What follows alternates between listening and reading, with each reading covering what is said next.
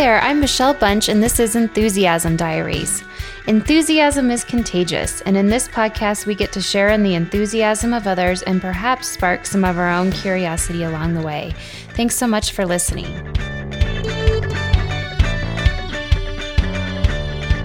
Well, I am here with Chris Maunder, and um, you may, some of you who have been listening, recognize him from last week's podcast where he talked about his love for video games and some of the changing landscape of that and and address even some of the stigmas to that. And um, as we were talking it seemed like we had a whole nother episode there. And so um, it's not about video games today. We're going to talk about public speaking um, because chris shared that that's he's interested in video games but public speaking is a is another close um, a love in your life maybe that's fair to say. Is that um, is that ring true to you chris public well, would you define it that way? Michelle.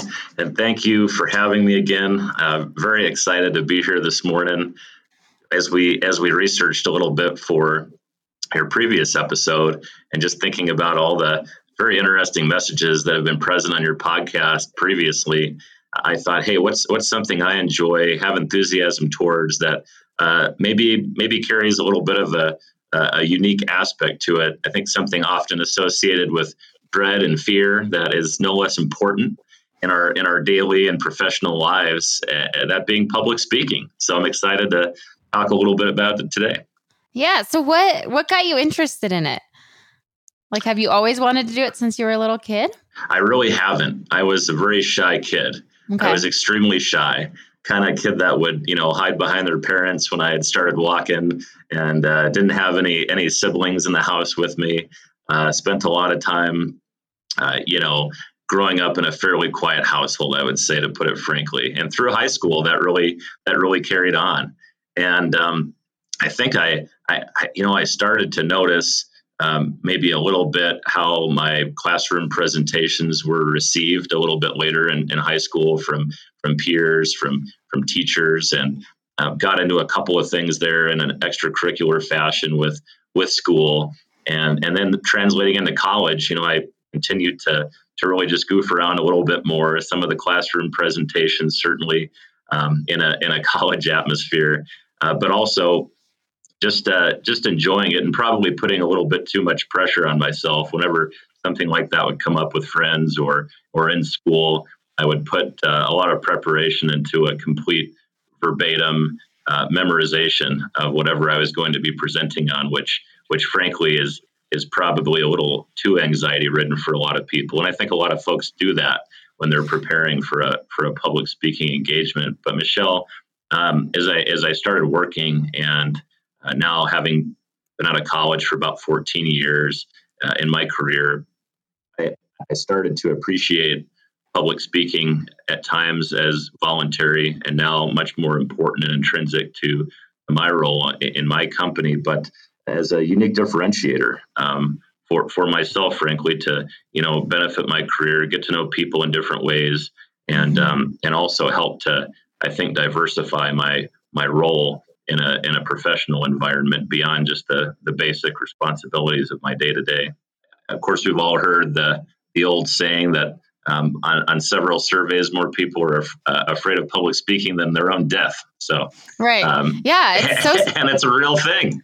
It's it's scary. Yeah, I think I I definitely am not comfortable with it. Even just doing this podcast where I'm, you know, I know it's some form of it, but it's I, I feel different that it's not in front of a live audience. I'll be honest. Um, I'm curious when you were talking about before when you would write out everything verbatim.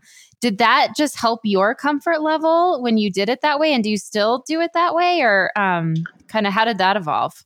Yeah, I, I wasn't comfortable with the risk associated with having to uh, improvise live during any form of presentation, and I felt that that uh, there would be more caution involved in in over preparation.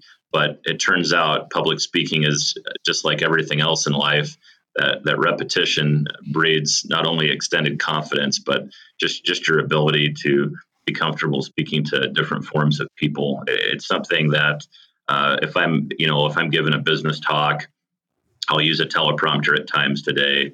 I do enjoy a teleprompter, but uh, in smaller settings, um, or or you know fun outdoor settings. Say it's an auction with a couple of hundred people. Um, I'll just I'll just completely improvise, and it's it's it's a sense of comfort. I, I would say uh, today I'm more comfortable talking to five or more people than I am talking to five or less people. I have more difficulty with one-on-one conversations than I do with with group conversations, and huh. and, and why, some of that. Why? I, uh, why do you think that's interesting? I think there's a sense of uh, cohesiveness with a with a group of people that takes on a completely different identity than individuals, and, and, it probably harkens back to just the social element that that makes us uniquely human. But I think I think people are uh, more more direct, opinionated, probably frankly more genuine in some ways in, in smaller settings, and I think most people are comfortable having a discussion with three or four people as opposed to a to a greater amount of people. But I think when you when you start to get into more of a group setting, Michelle, um, I think a a large amount of individuals takes on a completely different identity. Huh. Can you can you say more about that? Do you feel like depending on different and I want to hear more about different places that you've recorded and things like that, but that's so interesting to me like can you feel an energy from a group before you get started or as you're as you're talking to a group? Is that what you mean? Completely, completely. I think the larger the audience, even I would argue, um, the more the more completeness uh, I feel. I, I, think it almost takes on this this sort of you know amoebic whole, looking out into the group, seeing the emotional flow. It's all completely interconnected. I feel like I'm no longer speaking to individuals. I'm I'm speaking to a single entity that is yeah. much different than a than a single human being. And I think many of the elements that people are nervous about when it comes to preparing and executing public speaking are actually positives. I think they're they're entirely positives. Just a couple that that come to mind off the top of my head, Michelle. I think embarrassment um, and, and, putting oneself out there are, are certainly larger fears. Uh, but in fact, what I've found is that uh, people in the audience don't want to become embarrassed for the person on stage. They sort of they're carrying their own sense of courage and anxiety with that speaker on stage, and they want them to oh, succeed. that's so true. They want to see them succeed.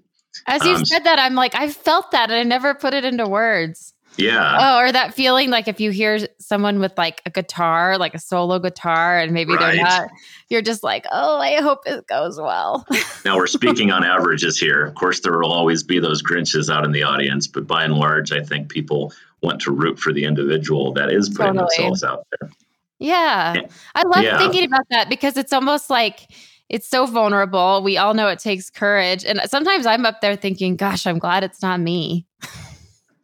I mean, right, I don't right. know if that's and you're so I think what you're saying makes a lot of sense. You're almost like, wow, look at this person, like in a way, almost taking one for the team, being up there and and then wanting them to succeed. Cause deep down we're like, I think they could probably do it better than me. And maybe that's I don't mean to be like putting myself down, but be, to what you said before about a lot of people don't view public speaking as a strength for themselves. Um, yeah. yeah. embarrassment is almost like yawning. You, you, often find yourself yawning when someone else does, and in much the same way, I think embarrassment is completely contagious for the individual that is in the position to become embarrassed. Yeah, and, and everyone else in that space that's paying attention is, is going to feel that, and as a result, I, I think by and large uh, want you to succeed, that benefits the speaker by giving your content um, a, a, very different a very different type of audience. I think the common denominator for what would be found inventive, clever, or funny in a small group setting is uh, is, is, frankly more acceptable in a, in a large group setting. I, I think a, a, lot of things that would almost be fairly pedestrian when talking to one or two people, especially those you you may know very well, um, are are elevated in a in a mm-hmm. large group setting, and I think the audience gives a more positive reaction overall potentially than than again that that one to two person dynamic. And you know, kind of kind of related to that, Michelle. Um, I think we're our own toughest critics, and it's mm-hmm. because of that preparation that we discussed a little earlier in the call.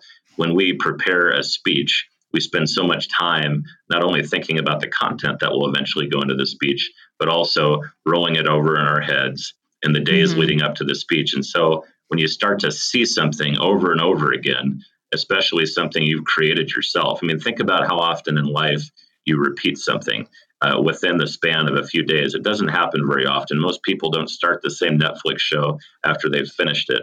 Most people don't uh, start the same work item after they've turned it into their boss. No, you move on to the next thing. But it's different right. with speeches. As the speaker and the preparer, you constantly roll it over in your mind and so you think gosh this could be better you think this is this could be better this isn't good enough the closer right. you actually get ironically to the speech however the audience they've never heard any of this before. They're mm. hearing it for the very first time. So again, you're in a position of command, and the mm. audience is there to receive your message in a very positive manner. Wow. And thinking of that, if you can, I mean, it still seems scary to me, but if if you can think about that, it feels I could imagine it feels like, wow, here's this group that was really rooting me on instead of the things in my head or anyone's head that might be like, oh, they're gonna think I'm stupid. Oh, what if it's it's almost the exact opposite, really. It is. It is. It really is the exact opposite. Now, repetition is always, fortunately or unfortunately, going to be key. Um, I, I, found it becoming so much more engaging um, and interesting for me over time, especially as the frequency of public speaking opportunities is increased. I used to get butterflies all the time. Yeah. I, I, probably didn't stop getting butterflies until maybe one to two years ago, but it was a constant for me. This this this nervousness, knowing that it would go well, but the uncertainty and the judgment of my peers or complete strangers that I'd never met before. I think that's just something so naturally human. Uh, right. But as your opportunities increase, and and we can talk about a little bit of some of those opportunities later on the on the podcast.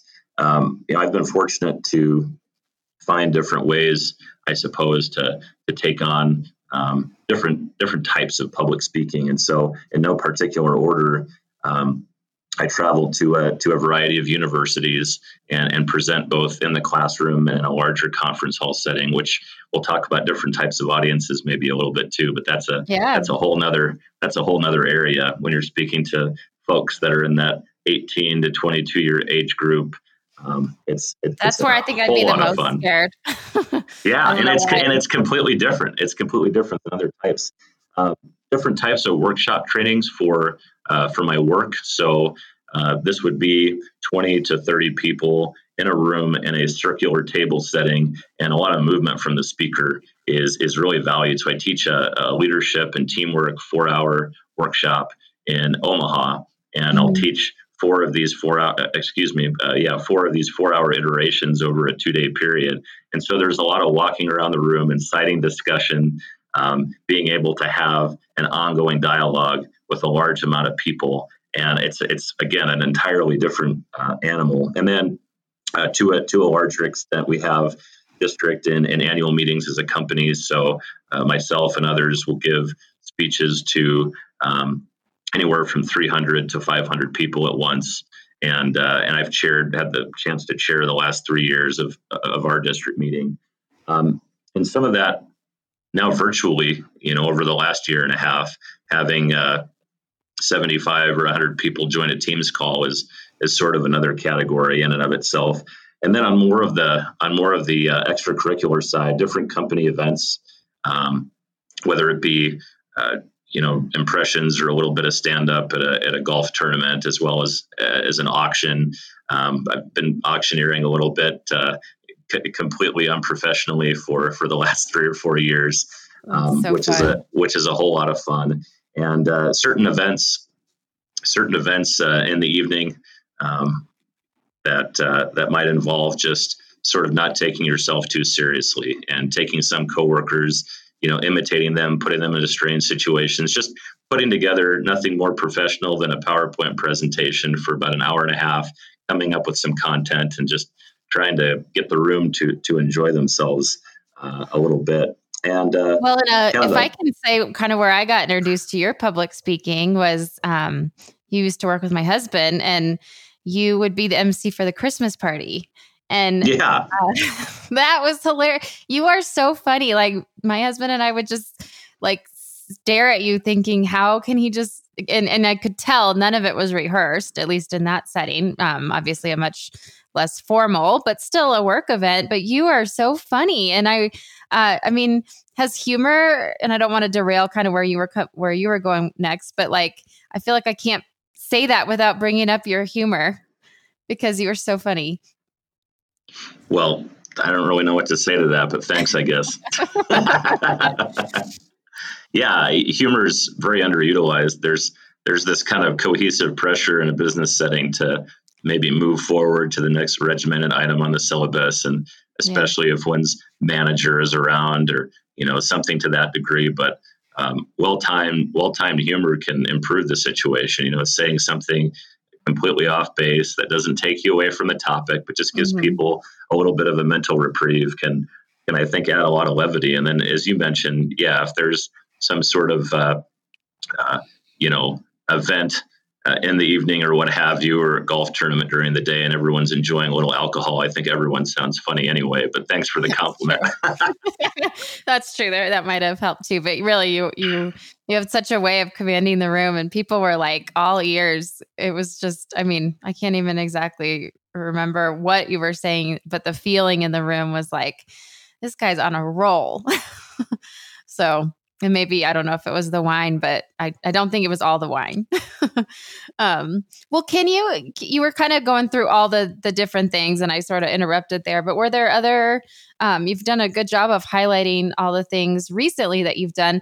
Just to take it back a little bit, did so? Did this all kind of start in your professional life? I mean, you alluded a little bit to college, you know, doing a little bit more, but I guess was there a middle step? Like how did you where where when did you get to the point where you're like oh i can actually do this and i think i have a i like it and i want to keep doing it you know just just finding a way to try to be included um, helping out whether it's preparing for a training maybe something a little bit more dry take something that would conceivably be thought of as boring and inject a little history or humor into it and then find a way to get the point across hopefully and whether you're in a smaller group setting or in a larger setting, just make it worthwhile. Make it worthwhile for the people in attendance. And I think mm-hmm. over the course of time, you know, if if you if you keep up that level of interest, you'll you'll find more and different opportunities, and ultimately not only conquer your fear, but turn it into a tool that sets you apart from the pack. Mm, um, I, I, think having having that diversification in your work and, and personal environment um, can can make you that much more likely to succeed broadly as a as a person. Hmm. Well, sure, and I would imagine things like your leadership training or other. I mean, it's it, no matter how good a speaker is, three or four hours on any subject, people get tired, and I, I imagine your ability to inject timely humor helps your helps people to get the most out of what you're presenting that's real work you know what i'm saying it's probably keeps the keeps people in a more of an attentive state. Yeah, sitting on the airplane after four hour speeches, you, you, you have muscles that are tired that you didn't even know existed. It kind of yeah. makes you realize how how fragile people can really be. But uh, you talk about people, and to me, that's really the last category. I love working with other people on talks. Uh, for for about three years, we did sort of an abbreviated form of TED Talks um, at our mm. at our district meetings called Ignite speeches. Some of you may have heard of those, and they're anywhere from a one to five minute speech about something very impactful to the person that they that they believe in. And so I would work each year with 15 different speakers to eventually present in front of their peers in order to accomplish exactly what we're talking about today is you know turning this ability into a into a strength for you moving ahead in your life. Mm-hmm. Wow. What was the feedback you got from other, I guess, toot your horn a little bit? Like, have people given you feedback on what was it? I imagine it'd be, you'd be such a great person to do a project like that with. Well, I got some great advice as we were starting because my, um, my knee jerk reaction was to sort of was to sort of load the dice a little bit and choose the people I thought would be the best speakers from around our company sure. the first year. I wanted it to go well, and, uh, and got some great advice from from one of my mentors that uh, you know he, he said, "Hey, the mercenaries will always defeat the draftees, but the volunteers will crush them both." And sure enough, I found some very surprising people that volunteered to an open entry request that first year and in the consecutive years that followed people that I never would have expected uh, would volunteer to to give a speech in front of the entire company, and working with them to craft a message that they were passionate about. You know, rehearsing in the in the months that followed. Uh, to me, I think benefited all of us. It's it's just such an exciting, it's such an exciting idea to to work with someone to ultimately realize that form of execution. Yeah. When when you were talking before about that whole like butterflies in your stomach thing, I mean that's I think again that's something very universal. And you know, I've I get that with different things too. Um and I've been curious just for myself about this idea of like how much of that is nervous versus how much of that is excitement. And I'm just kind of throwing that out there to say to see what you think about that and has that evolved and changed for you um because I'd love to hear what you say about that. You're right. I, everyone gets it. Um, a, a, wise man, Simon Le Bon from the band Duran Duran, says that the butterflies are actually adrenaline, and it's a it's a sign to your body telling you that it's time to to act and you're going to do well. It's not anxiety. It's it's mm-hmm. adrenaline, and it's it's time to go out there and you know do a do a great job. But I that's what you know. I think how we ultimately consider these these things probably predicates a lot of our of our success. Um, it, it's all how you choose to adopt a certain point of perspective and, and, and ultimately be successful, and not just public speaking, but so much of our lives, right? Mm-hmm. Yeah, and that totally makes sense. If if we were better at saying, "Wow, look at I got this feeling in my stomach. I must be like so amped up to do this." Right. And, and like, look what I get to do compared to like, this is gonna suck and I'm gonna be humiliated. Like it's to- it's hundred percent different. It's it's exact opposite. So Michelle, what uh, what public speaking experiences do you have? Maybe both both good and bad. What sort of impression do you have of it? I so that's a good question. You know, I remember taking like a speech class in high school and feeling like that was helpful. I remember thinking, why isn't this rec- like required because this is honestly was probably one of the best life skills class i ever did and i was like wow this i remember thinking i got better from from doing yeah. the the repetitive nature of like whatever you had to talk about and i remember kind of liking that it was uh, the the topics were broad, which is kind of fitting to what I'm doing now. But really, after that, you know, very little. Um, certainly nothing formal. Um, little presentations in college. Um, I will say some public speaking that I've done was uh, I was a tour guide at a tea company up in Boulder. Wow. And and I would uh, wear like a hairnet. It was like a horrible outfit. It was like khaki shorts, like a periwinkle t-shirt and a hairnet and like tennis shoes. So it, you know, you you you feel like off the bat you don't really look cool or hot at all. Um, and I think kind of what you were saying about the audience, like, and again, I, I don't mean to overly generalize, all kinds of people would go on a tour like that, but there was a lot of older ladies. And I remember kind of feeling like, that dynamic it was maybe groups of 10 to 10 people 10 to 15 and a lot of like canned jokes it was um i felt like i had a few real good ones that i would use on repeat um it was it was it, was there was some ability to sort of to sort of ad lib, but I kind of stuck to a script, probably out of nerves. Um, but I I remember like if it was a, a group of little old ladies and um, maybe their spouses, I felt pretty comfortable. But I'll tell you, when some of my like roommates and friends came to watch me, I wanted to die. I literally wanted to crawl into a hole and die. Like I felt some of it, I think I just felt kind of kind of nerdy a little bit, but but it is. I mean, that was an example, I guess, of having to kind of command some attention and direct a tour, and there were some time constraints. Um, that's funny. I hadn't thought of that in a long time, but I don't know beyond that if I've had a lot of other, you know, time from time to time presenting something in front of a colleagues probably is the most uh, other public speaking nothing in front of a large group that i can that comes to mind and did but you I, did you feel broadly speaking that um, everyone who attended that tour was pretty supportive of you?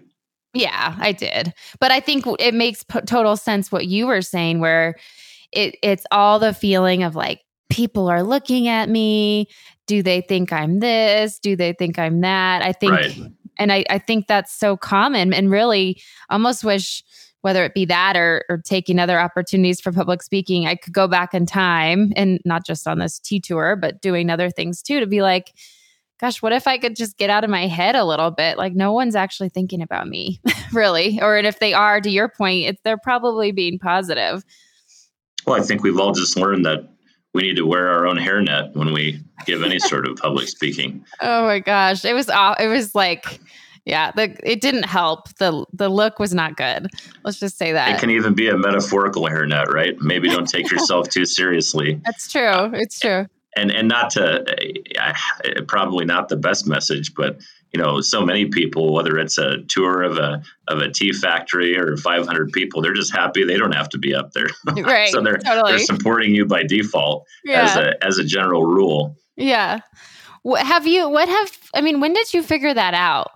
Was it through each time you did it, or did you have an epiphany moment where you were like, actually, like every time I do this, because that it seems like something you kind of learn over time. Or was there a moment for you where you were like wait actually people are supportive and the more i do this the more i like it. When did when did you notice all that for yourself? Well i think it's a you know i think it's it's really um, a skill that should be used in a, in a team environment and a team atmosphere for the benefit of others sometimes people need laughter sometimes people need uplifting sometimes people need to know just how well things are going on around them, uh, and they may not be as as intimately associated with either the district or company level. In my personal job in construction, uh, most of our team is on a specific project, and so I think mm-hmm. a lot of of public speaking is allowing people to realize, you know, the state of the company, the state of our hiring goals, the team, different markets, different uh, different strategy and, and where the company is moving forward. And I think that brings not only awareness, but it should be a sense of uplifting and camaraderie um, mm-hmm. that, that, that, I'm able to share with others. And, and so I think elements like that, uh, public speaking is is a skill to be used for uh, for the betterment of, of everyone. Um, mm. and, and, it just so happens that one person is usually doing it. But to me, it's it's a joint exercise. It, it, it doesn't isolate the speaker it's sort of everyone um, everyone being part of this cohesive whole and there happens to be a message in the room so i'll come back to that 25 person leadership workshop that we talked about people mm-hmm. show up probably not sure what to expect right and so um, we we go around the room a little bit i like to in a setting like that if you're walking in cold to a room where you don't know anyone which is often the case uh, i think a great thing to do for a uh, a seminar related activity with 20 to 30 people, you need to introduce yourself to three or four people in the room before you actually start and get to know mm-hmm. them a little bit, talk to them. They're going to be your tent poles throughout the beginning of your of your uh, speech until you can broaden the conversation a little bit more to to a group dynamic. So you rely on them. They don't know it at the time, but you're learning certain elements of them, something you can tie back to to raise not only your comfort level, but make it appear to the audience that there is participation in the room. Mm. So you're how did kinda, you how did you learn that? Just seemed to make sense. really? Like you didn't pick it up in some like like public speaking for dummies book because as you're saying that i'm like wow that makes so much sense but i never have heard that i'm an uneducated unprofessional public speaker i just i just love it for you know i think the the benefit the benefits it provides uh, whatever audience or team is involved. I think it's I think it's a powerful tool, and that four-hour workshop in particular is really fantastic because people ultimately relate their own experiences, and what you have is a 25-person dialogue taking place over the next four hours, where people feel as if they've not only networked during that time, but they've probably learned something themselves from someone else's experience. And so I simply have a few activities and uh, bookmark portions throughout the agenda to sort of keep everyone on path. But by no means is it sort of a specific uh, challenge or action item workshop. It really is a, a four hour discussion. And mm-hmm. some of the most, uh, I think, some of the most uplifting, interesting, beneficial, and productive things I've heard in my in my career have come out of those. And I would like to think that people go their separate ways, being better for it. Yeah. Are there other um, like tips like that that you've picked up for yourself, either just through try like through trying it out or I mean, I know you haven't been formally educated, but for other people that might be listening and interested in trying to do more of this, are there other tricks of the trade you can share? Well, yeah, I guess finishing with uh, with these call it twenty to thirty person workshops. So after yeah. getting to know three or four people, you want to start off. You want to start off with with something a little um, a little shocking, you know, maybe, and this isn't everyone's personality, but maybe come in the room um, and and just make a spectacle of yourself in some way, and really really grab everyone's attention. Thinking, well, like, hey, give, this, it, give an example. What do you mean a spectacle? Oh, you know, just uh, just showing up in the middle of the room, maybe running in, uh, dancing to a little bit of music, maybe uh, getting down on your knees and screaming, "Who's ready to talk about leadership?" You know, just really. just really generating some some excitement. Talking about history, I talk about General Patton and Mother Teresa. They were both very different types of leaders. One with uh, being able to to help those destitute, um, to uh, begin chapters of her own organization in over 100 countries in the world. And then General Patton, who once cried over his pearl handled revolvers that he missed an opportunity to kill Hitler. And uh, you have two very different types of leaders, uh, both effective in their own right. And not everyone is carved from the same cloth, but I think right. learning a little bit more about ourselves and ultimately just downright being more comfortable with ourselves mm-hmm. is what mm-hmm. we're all looking for in this life. Some people are content to um, be engaged and, and, and, feel confident in different ways, but I think the more comfortable we are with ourselves individually, the better off we are. So that's a little bit of something I might say. But you start off that way. And to me, it's worth it, especially in a four hour setting, to go around and have an individual conversation with everyone in the room in front of everyone else. It takes people hmm. off guard because it's so unconventional. So I'll spend a minute or two talking to everyone individually in the room, and I'll use certain uh, go tos like what your favorite food is, where you've been on a trip most recently, uh, what your favorite adult beverage is. And then ultimately, that leads a connection point for me because I might have, mm-hmm. Uh, whether it's a McDonald's analogy, if they happen to bring up fast food, or whether it's a certain type of drink or a location I've been to before, I'll think of a story that I've heard, something mm. that makes sense, and I'll and I'll relate that to the group. And then after a while, you start to remember certain things from certain individuals, and you're able to pivot around, move, bring someone else into the conversation. And so what you're doing is you're you're setting up the expectation for really how the next three and a half hours will go by, hey, it's okay to talk. And now we've all learned a little bit about each other. Uh, let's have a great discussion. So well, and a, it yeah, I, I as you're saying that, I'm like, wow, what a great skill. And again, sounds like did you just pick that up on your own? Did you read that anywhere? No, I I, I didn't. Um, I, I suppose it just somewhat seemed natural, and yeah. you know, trying to think of the end result and and what we're all trying to gain out of this. Now it's different in a setting where you can't have an individual conversation. And kind of going back to the to the beginning of our recording, I think when mm-hmm. you when you grow any larger than 40, maybe even 50 people, now it kind of depends. If it's a well lit room and you have 50 to 60 people, you can still pick out certain individuals which by the way, there's a stigma against that too, calling on people, as they say. Mm-hmm. There's nothing wrong with that. Make them feel comfortable, make them feel uh, as if it's something that they can answer and mm-hmm. don't necessarily put them on the spot. You know, say, well, you know, Michelle, like we were we were talking about earlier, speaking to large amounts of people, and I was just wondering as we were having this discussion, what are some experiences you've had possibly giving public speaking on your own? When you set it up enough after saying the person's name with a little bit of a description. It doesn't feel as if you've assaulted them or picked them out from the group. They right. feel a little bit more comfortable uh, speaking up themselves. But when you get to a larger room, 50 plus, you no longer have that that individual engagement. In my mind, um, you're like I said earlier, you're not really speaking to a person and you're not speaking to a lot of people. You're speaking to something completely different. You're, you're right. speaking to this sort of audio um, emotional beast where you can feel the room ebb and flow. You can hear the laughter on set. You can feel the attention, um, and so it's sort of a it's sort of a relaxing moment, I think, where you you step up, you take command of the room, and you just fully embrace it. And it actually doesn't require as much moment to moment decision making as a smaller group would. Uh, when you're speaking why to an even larger group, because Sorry. you, I, I, think it's more simplistic, not having to consider uh, the thoughts of a few dozen or a handful of people in the room. It becomes much more straightforward. Wow. I mean, it's as you're talking, I can tell it seems like you have a great deal of confidence with this now. And I know, I know just what we're talking about. I'm sure there's been probably moments of embarrassment, but is it fair to say you've gotten much more confident? Is it every time you do it? Is it um like would you say do you do you even get nervous anymore when you when you do presentations, speeches, things like that? I've gotten maybe the only thing I've gotten more confident in is the point of public speaking to give people something of value. Yeah, we, we should never leave. A lot of the fear that people have is they feel like they're just checking the box, like, oh darn it, I've got to go out and do this. Let's just mm-hmm. get it mm-hmm. over with. Which yeah, totally. When you stop thinking that over. way, yeah, yeah, right. Totally.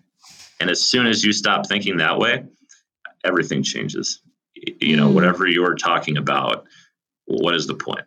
and what is my audience hoping to get out of it at the end of the day and i think i think too it's pretty evident when the speaker is off kilter with their audience when they're not on the same bandwidth i think it's important to really associate yourself with one's audience if if uh, if they're going through a certain convention or or a certain classroom routine back to the college example i think it's mm-hmm. important mm-hmm. to do a little bit of research and potentially expose yourself to as much as that as possible before you actually speak to them so that you come from more of a point of credibility. And likewise, if it's a, a particularly fun event, you know, I'll call it uh, uh, the the auction that we that I do for about an hour, hour and a half a year at our golf tournament. If they're mm-hmm. drinking alcohol, I need to be drinking alcohol because if I'm if I'm sober right. in that environment, it's going to be completely unrelatable. Right. Yeah. So so you're forced to enjoy your favorite beverage. Twist your arm, huh? Twist my arm.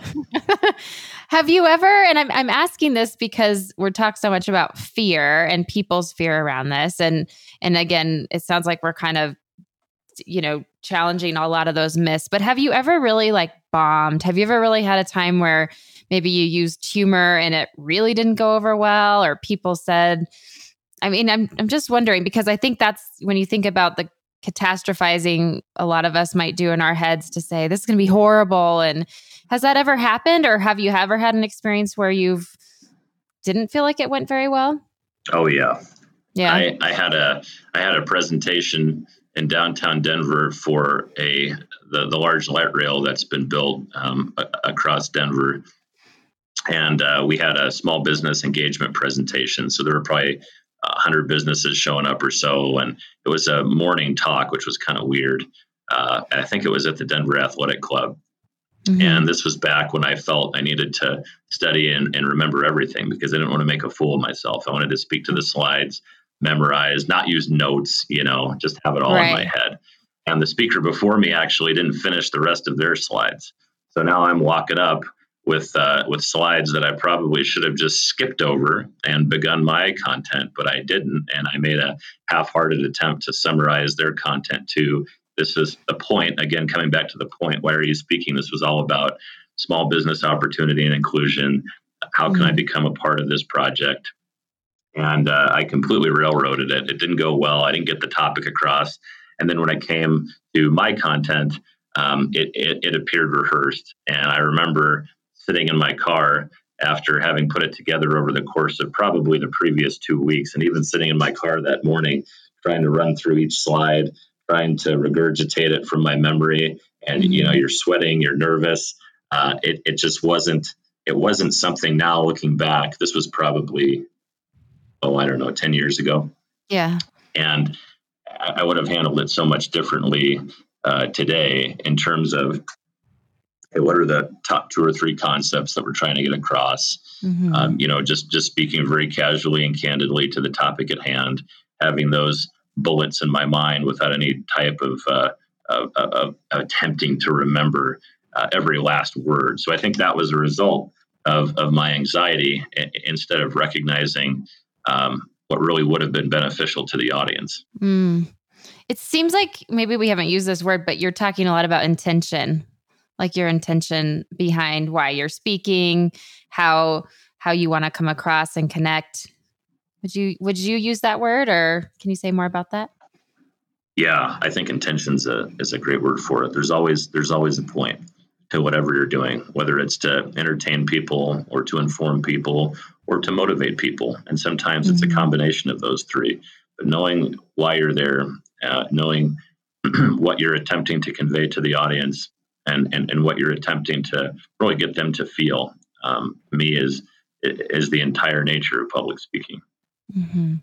And thinking about more about that and less about kind of tying it back to what we were saying before, getting to tap into that perhaps, and less about our own insecurities. There seems to be something to that. Um, if I'm hearing you right, and as I'm thinking about how we learn about ourselves over time too.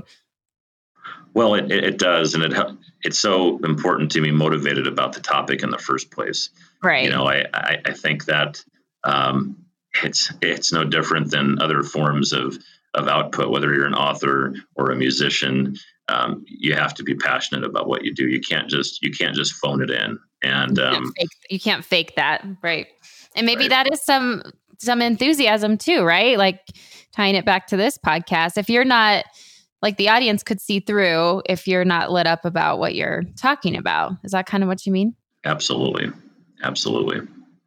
Well, say say a little more about humor because I think again I've only seen you in those work kind of work Christmas party events, but just knowing you as a person, you like humor is one of the first words that comes up when I think about you.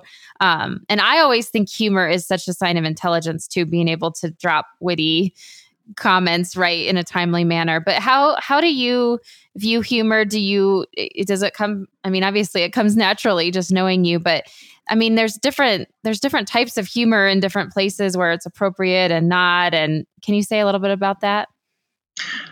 Well i kind of leading up to our call i didn't even know these types of humor existed but there are evidently these categories and i, I thought it was pretty interesting reading about affiliative humor which apparently categorizes me completely.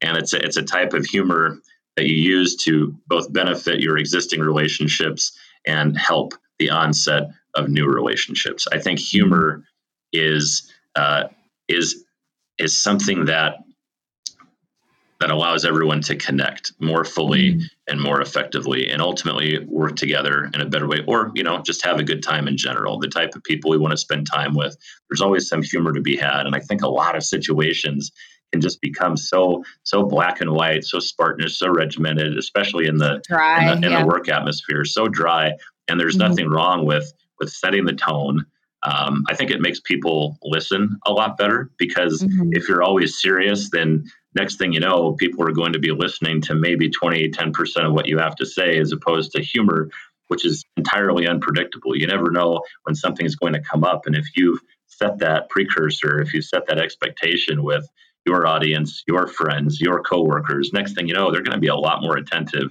to what you mm-hmm. have to say because you're unpredictable and you're unpredictable in a way that people enjoy. Right. Right. Do you cuz and and it we I don't know if this is the right time to do any kind of impersonations. And we were just saying this is early morning. We are having coffee but um you you've done a lot of different impersonations. And i'm wondering do you do you practice those? Do they kind of come natural?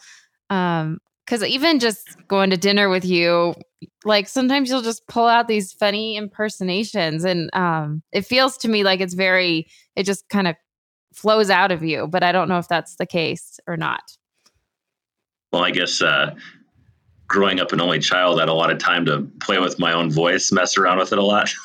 yeah. So you start to just, you know, you hear things and then you try to and you try to repeat them, and and it's just fun. I, you know, you hear how someone sounds. So much more of public speaking or impressions or whatever we talk about. It, I think right. it's more of having a good ear and, and, and, not necessarily how how you sound, your own level of talent. It's just being able to listen. It's being able mm-hmm. to hear, and you pick up on some of those subtle know, vocal inflections and and um, all, all that sort of deal. Yeah. Would you ever consider in the future doing more things in a comedy realm? Doing, I mean, where do you? It sounds like oh, year after year, you've you've clearly enjoy public speaking. You've done more of it. I guess. Do you have thoughts of how you'd like to incorporate that moving forward, or other things you'd want to do with it?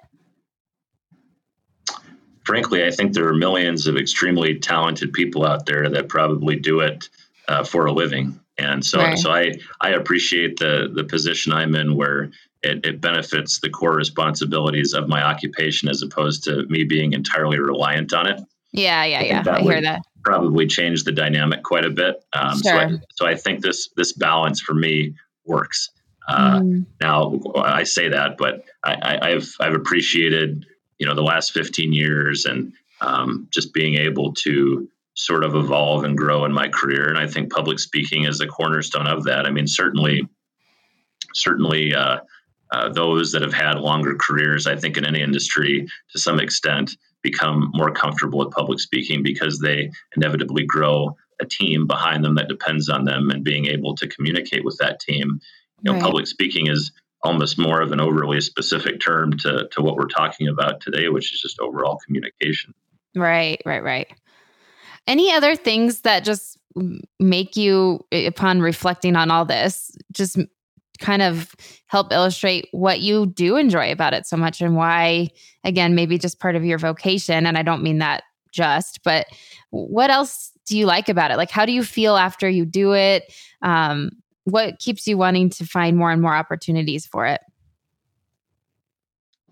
Well, I feel completely alive after mm-hmm. any sort of public speaking engagement. And I've also gotten to meet so many people in different audiences who you get to know and maintain a, a work or friendship with, some type of relationship afterwards. It's been the most um, revealing networking tool of my life.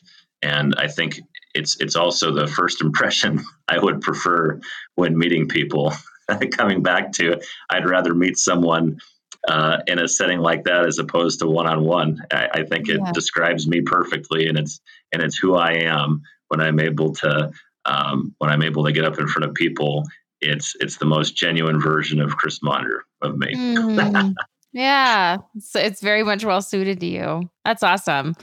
Well, I, I just want to hear more of what you're doing. And um, are there any last things you might share, just either for people that this has piqued an interest or people that want to develop other other skills that you you might share or or ways to learn more about I mean, I know you're not formally trained, but do you know of anything that may help other people?